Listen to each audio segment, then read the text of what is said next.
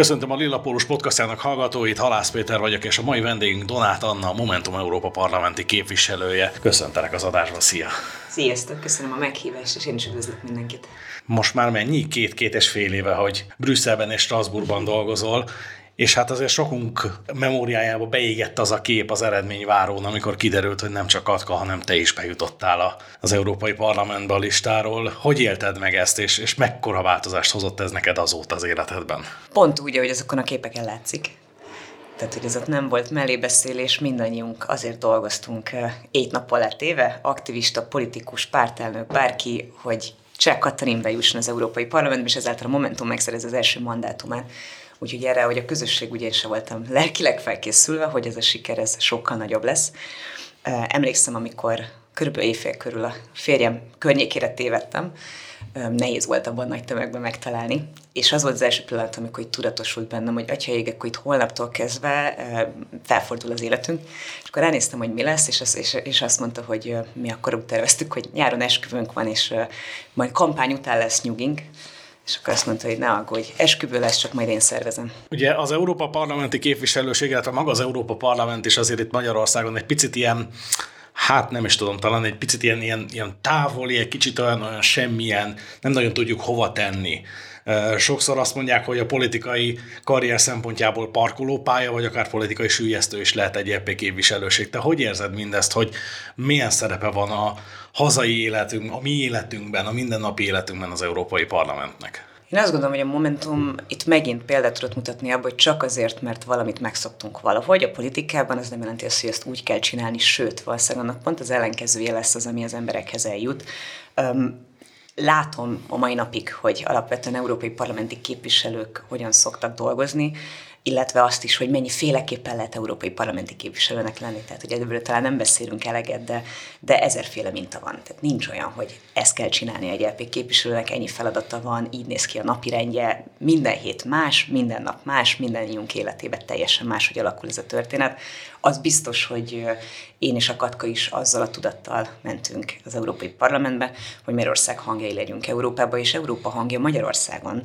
Egy folyamatos élő kapcsolatot szerettünk volna létrehozni, megmutatni, hogy ez nem egy távoli buborék, nem elzártan, metaszinten gondolkodunk nagyon távoli dolgokra, amire az emberek nem, nem, nem éreznek semmit, hanem ennek pont az ellenkezője az igaz. Nagyon is húsba vágó kérdésekről van szó, még akkor is, hogyha a döntéseinknek a hatása hosszú távon és horizontálisan egész Európára kiterjedve érezteti a hatását. Én azt gondolom, hogy ezt nekünk sikerült már a, már a legelején megmutatni, hogy, hogy lehet ez sokkal élőben, sokkal emberközelibben. Az biztos, hogy nehéz feladat. Nagyon bonyolult dolgokat kell tudni elmagyarázni úgy, hogy közben erről soha senki nem beszélt. De hát a Momentum erről híres, hogy nem ijed meg a feladatoktól. Ugye azt látjuk, hogy nagyon aktívak vagytok Katkával mind a ketten a közösségi médiában is. Mennyire egyeztethető ez így össze a képviselőséggel, hogy ennyi mindent megmutattok, és nagyon sok olyan témában is megszólaltok mind a ketten, ami nem kapcsolódik látszólag közvetlen az Európa parlamenti munkátokhoz. Én azt gondolom, hogy a 20. században ezt máshogy nem is lehet. A számomra, hogyha lehetek ennyire őszinte, az egyik legbosszantóbb felismerés az pont az volt, hogy ha valami nincs a közösségi olyan, mintha meg se történt volna. Biztos vagyok benne, hogy, hogy, hogy ez nem csak rám, Katkára is igaz, sokkal több mindent csinálunk, mint amit ki tudunk ebből tenni.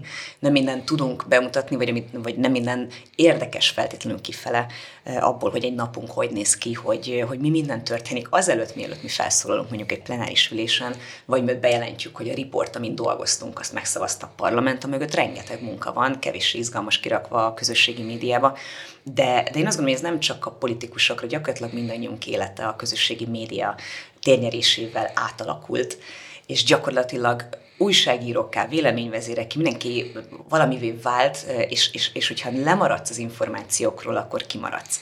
Én azt gondolom, hogy ezen változtatnunk kell, mert hosszú távon ez nagyon-nagyon egészségtelen, ez most már több kutatás is kimutatta, hogy a mentális egészségünkre ez hatással van, le kell lassítani, újra el kell kezdenünk fókuszálni a kis közösségeinkre, és nem feltétlenül állandóan abban az érzetben élni, hogy valamit kihagyunk. Ez a FOMO életérzés, amit szoktak mondani az Y generációra leginkább, hogy állandóan azt érzi, hogy valamiből kimarad, hogy, hogyha nem tud mindenről, ha nem szól hozzá mindenről.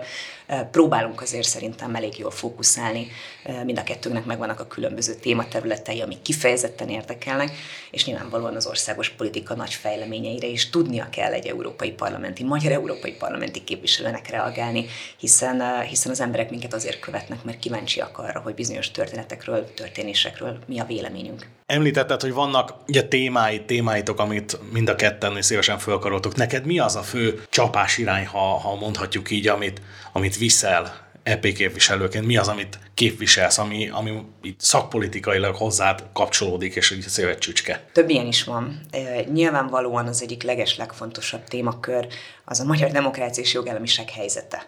Ezzel függ össze gyakorlatilag minden, de most azt gondolom, hogy ez a felelősségünk magyar EP képviselőként, hogy, hogy minden megtűnünk annak érdekében, hogy, hogy ne csak tudatosítsa az európai közvélemény vagy a politika azt, hogy, hogy Orbán Viktor nem egyelő Magyarországgal, hanem hogy minden megtűnünk annak érdekében, hogy a források, amiket a magyaroknak szántak, azok a magyar emberekhez jussanak el közvetlenül, hogy ne az embereket büntessék a kormány bűnei miatt.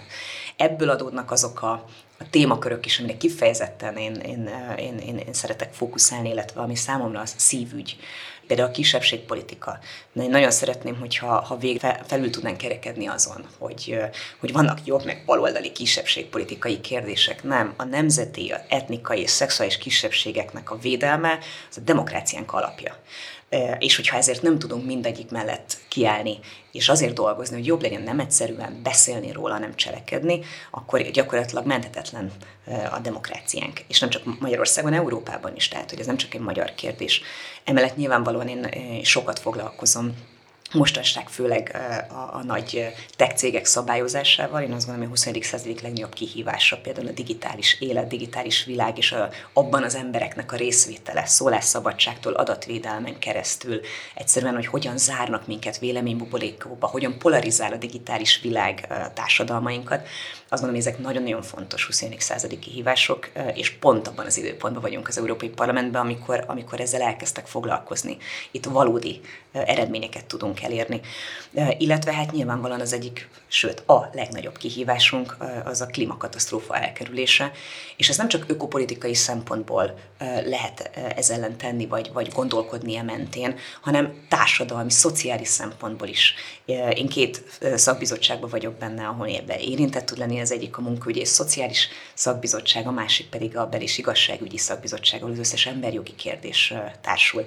És azt gondolom, hogy ezek mentén is nagyon-nagyon fontos a klímavédelemről és a klímakatasztrófa társadalmi hatásairól beszélni, és mindent megtenünk az érdekében, hogy az igazi döntéshozókat végre rákényszerítsük a cselekedetre, és ne csak a beszédre. Hogy érzed, hogy Magyarországra mennyire lehet ezt behozni a közbeszédbe, hiszen hogy az Európai Unióról, illetve az Európa Parlamentről Magyarországon sokszor csak azt tudjuk, hogy már megint megüzenték Brüsszelből, hogy már megint ilyen-olyan-olyan eljárások indulnak Magyarország ellen, de sokkal több nem jut el az átlag emberekhez. Én azt gondolom, hogy ez egy téves gondolat, én is ezt gondoltam. Nagyon meglepő helyekről jönnek olyan visszajelzések, hogy, hogy, hogy igazából sokkal mélyebb ismerete van egy csomó embernek, mint azt mi gondolnánk. Vidéki fórumokon, teljes mértékben tisztában vannak emberek azzal, hogy a közös agrárpolitikája az Európai Uniónak az éppen hogyan alakul. Mert hogy az életükre hatással van.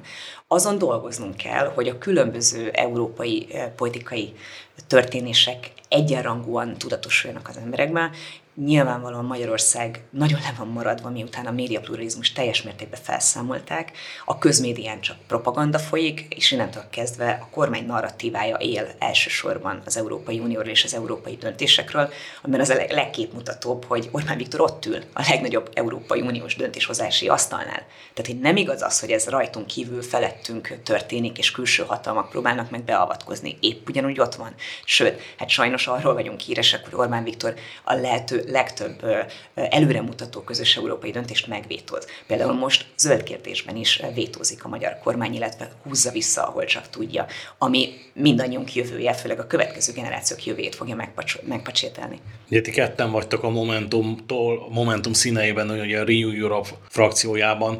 Hogy érzitek azt, hogy mennyire tudtok mennyire tudjátok a hazai hangokat képviselni? Kifejezetten jól és erősen. Én azt gondolom, hogy nem csak a frakciónk jellegéből adódik ez, hanem, hanem a kettő munkavégzéséből is. Nem véletlenül választották csak Katalint újra a frakciónk egyik alelnökeként. Jogállamisági kérdésekben, és főleg a magyar kérdés, az, az, az, az nagyon fontos a mi frakciónknak, főleg azért, mert a jogállamiságot zászlójára tűzte és innentől kezdve egy, egy, egy, egy hivatkozási pont vagyunk mindig, amikor jogállamisági kérdésekről van szó, vagy amikor Magyarország és Lengyelországról van szó, mert csak azért is, mert lengyel tagja nincs a Renew Europe-nak, és persze más a helyzet Lengyelországban, de de nagyon sok esetben azért sokat számít, hogy mi Magyarországról jöttünk, és el tudjuk mondani, más riportokat olvasni, és más személyesen megélt történeteket. Amikor legutoljára itt volt a Libe szakbizottság, az igazságügyi és belügyi szakbizottság, aminek a tagja vagyok, kiküldetése, missionnek hívják ezt angolul, igazából új információt nem kaptak, hiszen e- ezzel a témával foglalkoznak évek óta, minden riportot oda-vissza tudnak. És mégis az, hogy ők saját szemükkel, a saját bőrükön tapasztalták azt, hogy mi történik. Amikor a kúria elnöke kineveti őket, hogy egyenértékűek vagytok, bár, bárki, aki besétel az utcába, és különben se vagyok hajlandó veletek szóbálni, akkor megértették, hogy itt nagyon-nagyon nagy a baj. És sokkal nagyobb a baj, mint ami a riportokból átjön, mert azok száraz számok, adatok, tények, amikor lengyel aktivisták eljönnek a frakció elé, és elmondják, hogy miről szól az ő életük, és hogyan fenyegetik őket nap mint nap, már az életüket is, akkor egy picit jobban leesik a tantusz. Nekünk mindenáron el kell tudni érni, és én ezen dolgozom leginkább, hogy ne várjuk meg, amíg vér folyik ne várjuk meg, amíg konkrét emberéletekbe fog kerülni az, hogy Európa úgy gondolja, hogy ami a, a széleken történik, az ott is marad. Ez nem magyar vagy lengyel kérdés, ez igenis európai kérdés. A dominó effektus már elindult, és, és Európa jövőjét határozza meg azt, hogy, hogy végre tud-e cselekedni ezekben a jogállamisági abszurd helyzetekben. Ugyanis pontosan, amiket az előbb mondtam, ha a digitális világ kihívásaival, ha a robotizációval, ha a klímakatasztrófával kapcsolatban Európa végre tényleg tenni akar, és muszáj neki, mert különben mind belepusztulunk, az csak egy erős, összetartó Európába lehet megtenni. Amerre most Magyarország és Lengyelország például húzza Európát, az ennek szöges ellentéte. És ezért muszáj mindannyiunknak azon dolgoznia, hogy ez ne történhessen meg. Úgy néz ki most, hogy 2022-ben akár lehet kormányváltás is. Milyen szerepe lehet 2022 után az európai együttműködésnek Magyarországon? 2022-ben kormánywáltás lesz máshogy nem lehet belemenni egy kampányba, hogyha az ember nem döntött el, hogy meg is akarja nyerni. Úgyhogy meg fogjuk nyerni, mert meg akarjuk nyerni. Ez rajtunk is épp annyira múlik, mint a többieken, de hát mindenki szavazata egyet ér. Úgyhogy ezt szoktam mindenkinek mondani, nem a politikusok fognak itt kormányt váltani, de kormányt fogunk váltani. Nagy szerepe lesz ennek, hogy Európa hogyan tekint ránk. Európa szeretné, ha Magyarország szövetségese lenne, hiszen az Unió az egy szövetségi politikai rendszer. Borzasztóan skizofrén helyzetet hoz elő az, hogy az egyik szövetséges vagy több szövetséges az azon dolgozik non-stop, hogy hogyan verje szét a szövetséget, miközben megkerülni nem lehet, hiszen a döntéshozatalhoz egy hangúság kell. Ez, az, ez a rákfené az Európai Uniónak most, hogy úgy kéne szerződést módosítani, hogy közben vannak ellenérdekelt felek.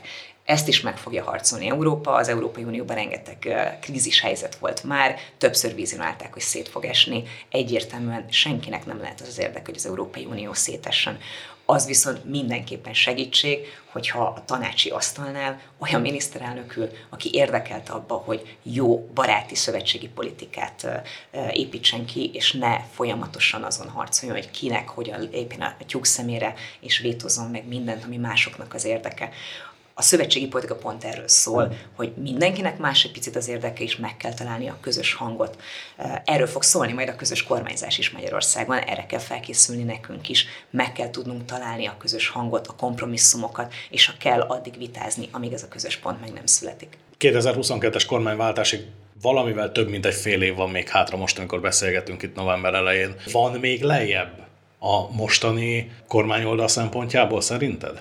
Ha az elmúlt 11 évet nézzük, akkor azt kell, hogy mondanom, hogy mindig van lejjebb. Nem lehet azt mondani, hogy itt meg fog állni a történet. Gondoltuk mi azt 18 előtt, az előző választás előtt, hogy homofób törvényeket fognak bevezetni, hogy különleges gazdasági övezetként egyszerűen kiszerveznek önkormányzatok alól gazdasági érdekeltségeket, hogy elveszik az önkormányzatok jogköreit. Nem. És lehet tovább menni. És látványosan folyamatosan azon dolgoznak, hogy hogyan tudják megszilárdítani a hatalmukat, és mindig van lejjebb. Ezért harcoltam nagyon-nagyon karcosan az ellen, hogy már évekkel ezelőtt is, hogy diktatúrát kiáltsunk itt, és ennyivel elintézzük ezt a történetet. Nem, mert ez egy picit olyan, mint amikor farkas kiáltunk, és amikor jön a farkas, már nem vesszük észre. Az autokrácia az egy skála, és csúszunk lefele de ezt tudatosítanunk kell, hogy van mindig lejjebb, lehet ez sokkal-sokkal rosszabb. Én nem akarom megvárni azt, amikor ténylegesen lezárják a határokat, nem akarom megvárni azt, amikor csak azért, mert egy ilyen podcastban elmondom a véleményemet, a fekete autó vár a ház előtt, és ennek még nagyon-nagyon hosszú a sora, hogy még mi mindent tudnának megtenni. Nem, kormányt kell váltanunk, már rég kormányt kellett volna váltanunk, és alapjaiban újra gondolnunk mind a társadalom szerveződését, mind pedig azt, hogy Magyarország mit gondol demokráciáról, és hogyan tudja a fékeket és ellensúlyokat biztosítani, ugyanis azért nagyon sok deficit volt 2010 előtt is, és most kormányváltás után ezt tovább nem lehet majd megkerülni arányos választási rendszer kell, és olyan fékek a rendszerbe, ami soha többet nem teszi lehetővé, hogy bárki, bármilyen politikai hatalom vagy párt egy kézbe az összes hatalmat össze tudja gyűjteni, és ezt utána ki tudja használni. Visszaélt Orbán kormány a két, első kétharmadas felhatalmazásával. Nem arra találták ki a kétharmadas törvényeket, hogy akinek megvan itt a, a többsége, akkor az el tudja dönteni, hanem pontosan amiatt, hogy kompromisszumra kell jutnia az ellenzékkel is. Hiszen a demokráciában amúgy az ellenzéknek nagyon fontos szerepe van, a mindenkori ellenzéknek. És én azt gondolom, hogy, hogy nekünk, momentumosoknak az a célunk, hogy soha többet senki ne kaphasson kétharmadot. Mi vitázni szeretnénk, mi érvelni szeretnénk, és azt szeretnénk, hogy a, a viták és az érvek ütköztetésével megtaláljuk a lehető legjobb közpolitikai megoldásokat. Nem biztos, hogy mindig nekünk lesz igazunk, de ezt nem tudhatjuk meg addig, amíg nincs a vitáknak terepe. Felmerül időnként a Huxitnak a kérdése, ugye az utóbbi időben egyre többször kerül elő a kormányoldal részéről, mert hogy ugye fennáll a veszély, hogy lehet, hogy esetleg nettó befizetők lennénk még a végén az Unióba. Reális esély ez? Én Már akár a nettó befizetőség, akár a Huxit hát bárcsak az lenne Magyarország probléma, hogy nettó befizetővé vált. Tehát kívánom magunknak azt, hogy olyan jólétben éljünk, hogy, hogy már ez legyen a legnagyobb problémánk. Nagyon-nagyon el vagyunk maradva, és az elmúlt 11 évben tovább csökkent nagyon sok mutatónk. Az ország egyik fele konkrétan mély szegénységben él. És lehet, hogy a kormány mindent meg tudott eddig tenni annak érdekében, hogy szőnyeg alá söpörje, és nagyon sokan úgy élhetjük az életünket, hogy nem is tudunk róla, nem beszél róla a közmédia, most már ezt a kategóriát nem is mérheti a központi statisztikai hivatal. Aki nem olyan szegény eh, régióban él, ahol találkozik nap mint nap a szegénységgel, az nagyon könnyen úgy élheti az életét, hogy azt gondolja, hogy itt egy jó mód van, mert nem látja a szegényeket. De hogyha a dolgok mögé nézünk, akkor azt látjuk, hogy napról napra egyre többen süllyednek le, nincs biztos középosztály, bármit mond a kormány. És az a probléma, hogy ez nem egy új keletű dolog, de az Orbán kormánynak se sikerült három kétharmados felhatalmazás után úgy stabilizálni a társadalmat, vagy olyan e, szociális védőhálót képíteni, hogy ne legyen ennyire egyszerű lesüllyedni. És az a probléma, hogy lesüllyedni könnyű, visszakapaszkodni szinte lehetetlen. És a társadalmi mobilitás, mint olyan, megszűnt létezni. Ma gyermek, több ezer gyermek születik olyan környezetben, ahol megvan pecsételve a sorsa. Teljesen mindegy, hogy mennyire tehetséges, mit szeretnének a szülei belőle, egyszerűen nem lesz lehetőség, hogy kiemelkedjen a szegénységből. És ez nem csak egyszerűen közös morális felelősségünk, hogy az elesetteknek segítsünk. Én azt gondolom, hogy az is, de, de ennek van egy nagyon pragmatikus szemszöge is a társadalmunk akkor lesz sikeres, a gazdaságunk akkor lesz sikeres, ha senkit nem engedünk lesüllyedni. És ez az, amit el kéne kezdeni a politikának és a politikai elitnek nagyon szépen elmagyaráznia, hogy ez nem csak egy morális kérdés, ez egy gazdasági kérdés is, és amikor nemzetről beszélünk, és, és, és arról beszélünk, hogy ez az ország milyen, milyen zseniális, és hogy, hogy milyen különlegesek vagyunk, akkor nem csak kulturális értelemben kéne erről beszélni, hanem arra is, hogy megbecsüljük a közösséghez tartozó minden tagot, és segítünk mindenkinek, mert hogyha a másiknak jó, nekem is jobb lesz. Mindig felmerül az, hogy végletekig megosztott a magyar társadalom. 2022 után, a kormányváltás után valószínűleg nem kevés feladata lesz ebben a politikának is. Be lehet temetni az árkokat? Én azt gondolom, hogy be lehet temetni, de még akkor is, hogyha ez úgy tűnik, hogy lehetetlen küldetés, el kell kezdenünk. Tehát magától ez nem fog megoldódni, és egy valami politikkolható 2022 tavaszán az ország egyik fele mély letargiába lesz. Mindegy, hogy az ők most kormánypártiak vagy ellenzéki szavazók jelenleg. Olyan szintű a megosztottság, és olyan szinten vagyunk polarizálva, gyakorlatilag már nem nagyon vannak ismerőseink az, e- a másik oldalról. miközben oldalakról beszélünk, pedig itt alapvetően véleménykülönbségekről beszélünk. Ennek nem kéne kizáróknak lennie, hogy mi szeressük egymást, hogy más gondolunk a világról. Sőt, ez vinne minket előre, hogy ezeket a más gondolatokat ütköztetjük. El kell kezdenünk, és amúgy van egy jó hírem, sok, én sok kutatást olvasok, mert alapvetően szociológus a végzettségem, és engem ezek nagyon-nagyon érdekelnek. Azt is lekutatták már, hogy nem csak a propaganda hatásos nagyon rövid távon, vagy a negatív propaganda, hanem a pozitív üzenetek is. Tehát, hogyha a politikai elit és a kormányzat felelősen kommunikálna, akkor igenis tudja a társadalmi normát és a társadalmi gondolkodást irányítani. Mindent meg kell tenni annak érdekében, hogy, hogy ezt a fajta megosztottságot, ezt megállítsuk, és visszavezessük az embereket legalábbis a normalizált helyzetbe, ahol nem esünk egymás torkának csak azért, mert nem értünk a másikkal egyet. De nagyon-nagyon sok dolgunk lesz, és ez nem csak a politika, alapvetően itt ebben mindenkinek, a társadalom egészének szerepe van, és én mindenkinek azt szoktam mondani, hogy kezdjük a saját házunk táján. Nézzük meg, hogy mi hogyan szoktunk egymással beszélgetni, vagy másokról. Mindig mindenhonnan az jön vissza, hogy mert a propaganda, meg a fideszesek, meg és közben ugyanazt a gyűlölködést, ugyanazt a, a, az uszítást látom, amúgy ellenzéki oldalról is ugyanolyan érzelemben reagálnak már az emberek a, másikra. És, és, és ez ott kezdődik, hogy akkor összör a szomszéddal, a boltos nénivel, a kutyát sétáltató másikkal, aki szembe jön a parkba, mi lenne, ha egymásra köszönnénk, rámosolyognánk, ha bárki valami gorombát mond, azon megpróbálnánk nem érzelemből reagálni. A pozitív mintának igenis van egy ragadósága, csak el kéne kezdeni. Picit ilyen személyes portré jellegű szokott lenni ez a beszélgetés itt a Villapulus podcastjában. Csak nem állom meg azt a kérdést, hogy fiatal vagy, nő vagy, sokszor megszokták azt kapni a fiatal női politikusok, hogy de hát politika meg nő, és hogy ő ott mit akar egyáltalán. Neked honnan ez az indítatás a közélet felé? Az az érdekes, hogy nekem semmilyen indítatásom nem volt politizálni, ha bár én egy több generációs politikus családból jövök. Valószínűleg pont emiatt. Tehát amikor gyerekkori legelső emlékeim is az, hogy politikai beszélgetések folynak az asztalnál, hogy meghatározó politikába mozgó, vagy politikusok, vagy, vagy véleményvezérek jönnek kibe a, lakásba nyáron, télen, este, bármikor, nyilván magammal, vagy magamba szívtam ezt a fajta közgondolkodást, vagy a, a, a közügyekről való gondolkodásnak a, a felelősségteljes létét, tehát hogy, hogy, hogy nincs olyan, hogy nem politizálunk. Nem, nem tudom, hogy milyen az, amikor az ember nem politizál. Csak én ebből nem azt a következtetést mondtam le, hogy akkor belőlem is politikus lesz, hanem azt gondolom, hogy a politizálás ebből a szempontból, tehát hogy a közügyekről való gondolkodás, beszéd és cselekvés, ez szerintem ez a politizálás, ezt nem csak a politikai térben lehet megtenni. Én ezért mentem a, a civil szervezeti lét mellett, tehát hogy én azt gondoltam, hogy sokkal-sokkal többet tudok tenni egy, al, egy, egy, egy másik szinten, nem azt mondom, hogy egy alsó szinten, az érem másik oldala. A politika az egyik, a másik a civil oldal.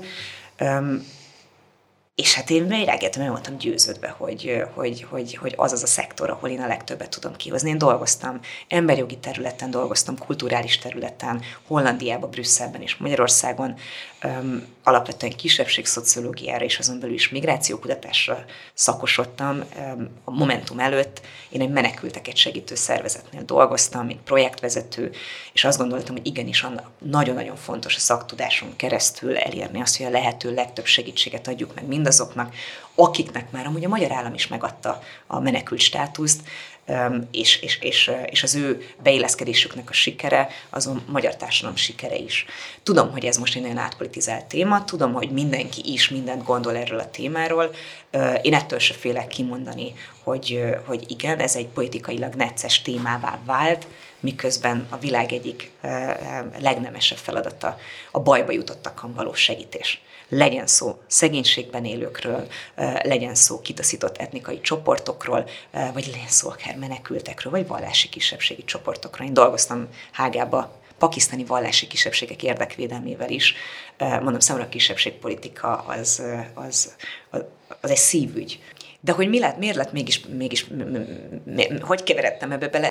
Nem hiszek a véletlenekbe, de valami tényleg sorszerű volt abban, vagy amikor én hazaköltöztem 7 év Hollandia után Magyarországra 2016 tavaszán, akkor pár héttel rá gyerekkori jó barátom Mécs János fej volt, hogy nincs kedvem elmenni egy hétvégén, vele meg a barátaival egy kvázi táborba, ahol a közéleti témákról fogunk beszélgetni, aztán persze nagy bulik is lesznek.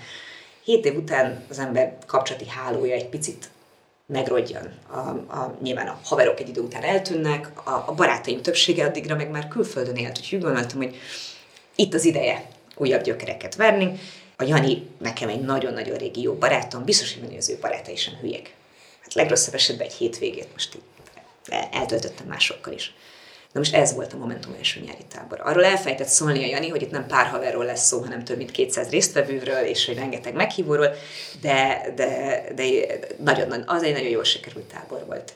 És gyakorlatilag én akkor egyből csatlakoztam a, a, a Momentum szociálpolitika munkacsoportjához, ami akkoriban még Kis Andrisnak a lakásán történt, még egy irodák se volt, és mint kiderült, én voltam az egyedül tudományi végzettségű abban a csoportban, gyakorlatilag újraéltem a szakkol is élményeimet, ami engem nagyon-nagyon motivált. Hát akkor a Momentum 80 fős volt, többsége külföldön élt. Ez a Olimpia előtt történt. És aztán történt a Olimpia, és akkor én még azt a döntést hoztam, hogy nem akarok nyakig involválódni, a, vagy, vagy nem, nem, nem akarok döntéshozó lenni, és politikai szereplő lenni.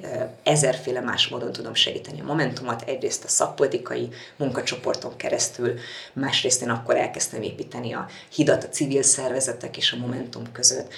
Harmadrészt a harmadik kerületi alapszervezetet alapítottuk meg, tehát én úgy döntöttem, hogy én még szeretnék szakmai tudást magamba szívni, úgyhogy, és a civil lét, meg pártpolitikai szerepvállalás az egymásra kizáró Magyarországon jelenleg. De hát így jutottunk el 18 januárjára, ahol, ahol a, a, a, akkor már hetek óta, hónapok óta győzködtek, hogy de kell, hogy, hogy legyen több momentumos jelölt. Az ország minden pontján, minden választókörzetben el kell indulnunk, és, és, és, és ők nagyon szeretnék, ha én elindulnék a 18-as választásokon. És hát addigra már volt bennem egy, egy ilyen identitásválság azzal kapcsolatban, hogy köve, folyamatosan kevertem a menedék momentum kifejezéseket, mert mind a kettő el megkezdődik, és már nem tudtam megmondani, hogy melyik identitás erősebb vagy nem erősebb, és akkor úgy döntöttem, hogy, hogy 18-nak igenis tétje van.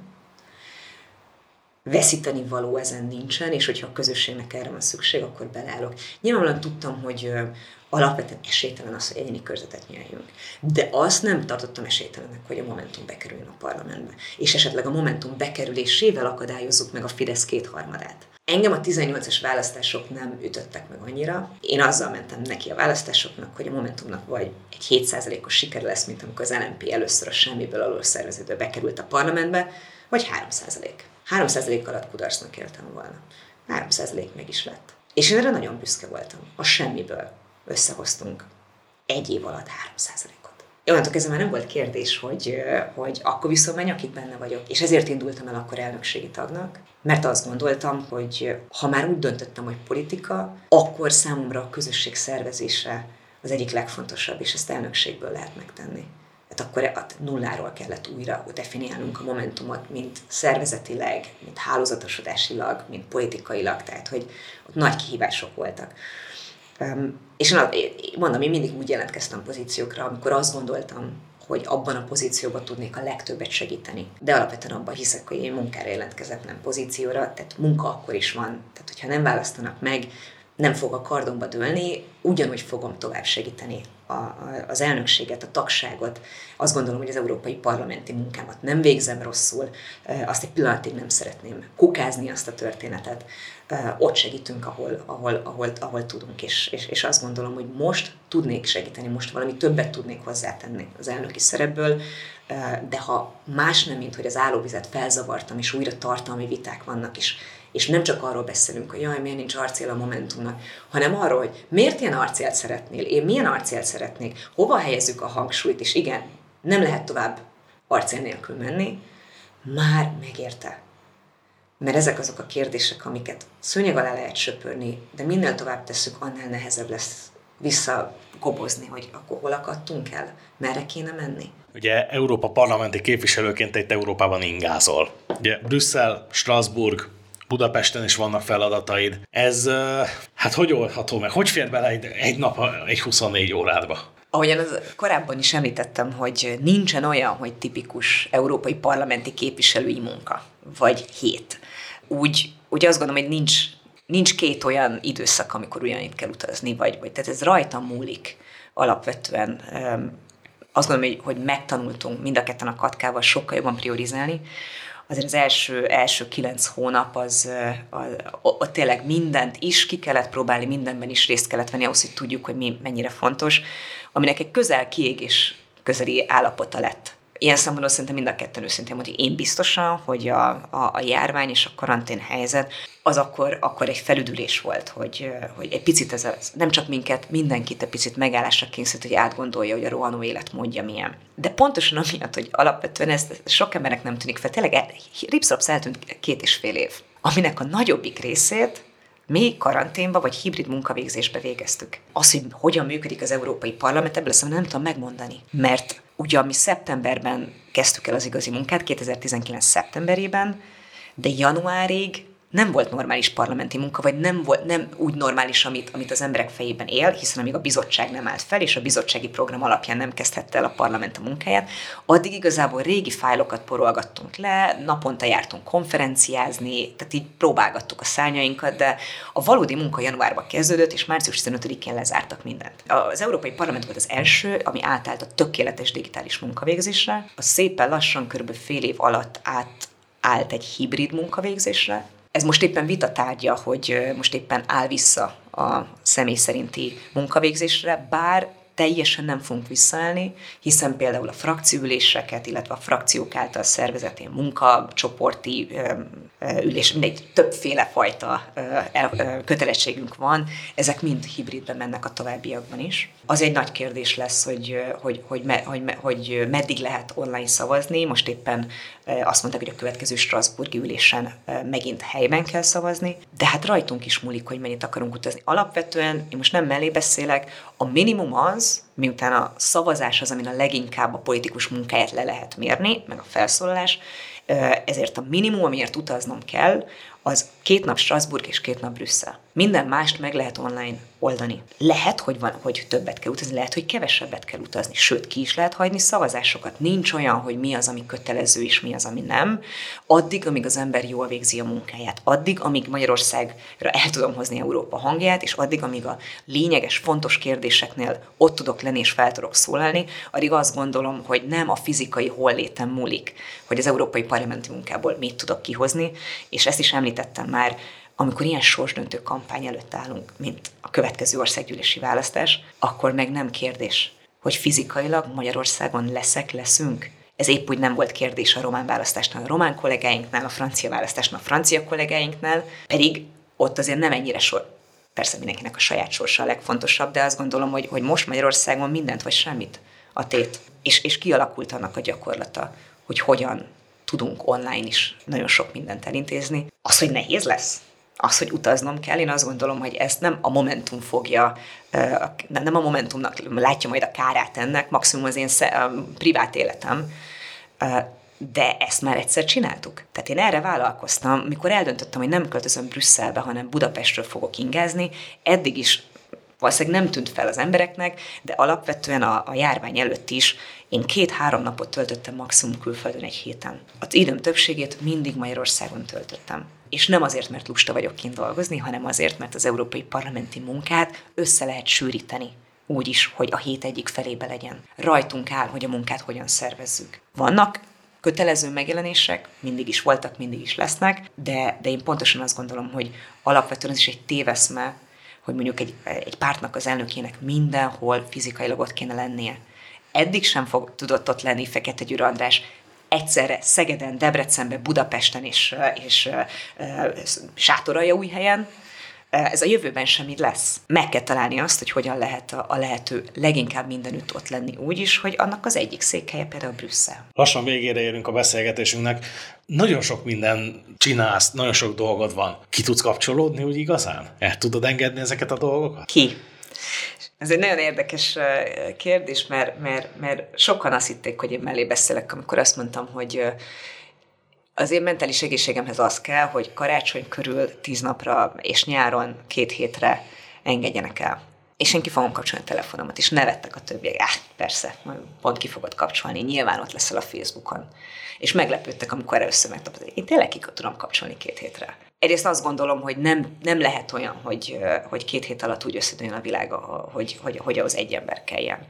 Egy jó vezetőnek az egyik adottsága, hogy delegál, hogy olyan emberekkel, olyan csapattal tud együtt dolgozni, ahol nem egy személyben rajta áll, vagy bukik valami. De muszáj mindannyiunknak megtalálni azt az időt.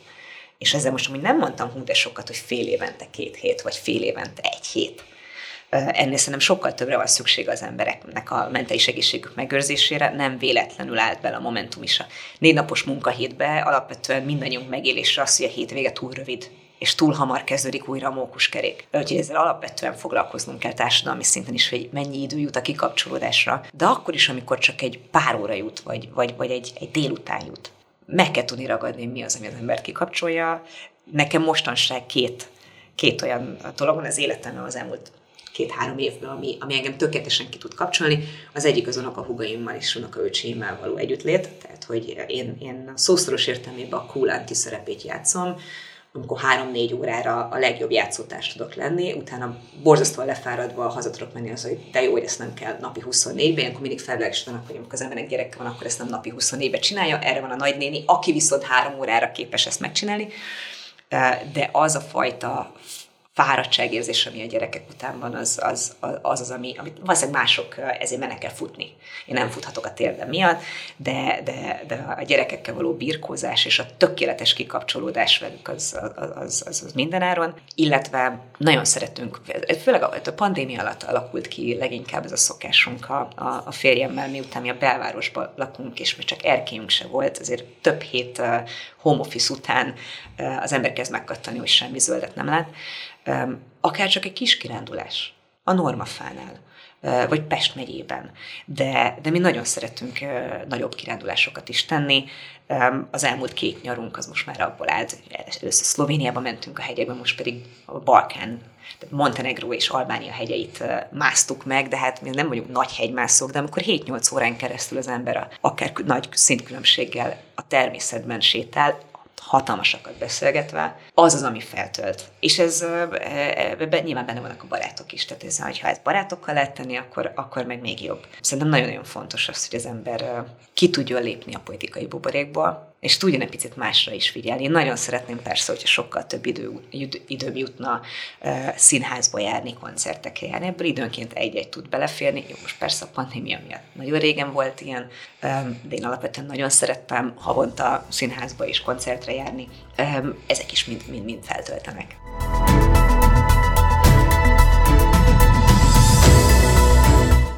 Köszönöm szépen a beszélgetést Donát Annával, a Momentum Európa parlamenti képviselőjével beszélgettünk a Lilla Pólus podcastjában. Nagyon szépen köszönöm a meghívást, jövök még, ha hívtak. Búcsúzik a szerkesztő Halász Péter, hamarosan jelentkezünk egy újabb adással. Viszont hallásra, sziasztok!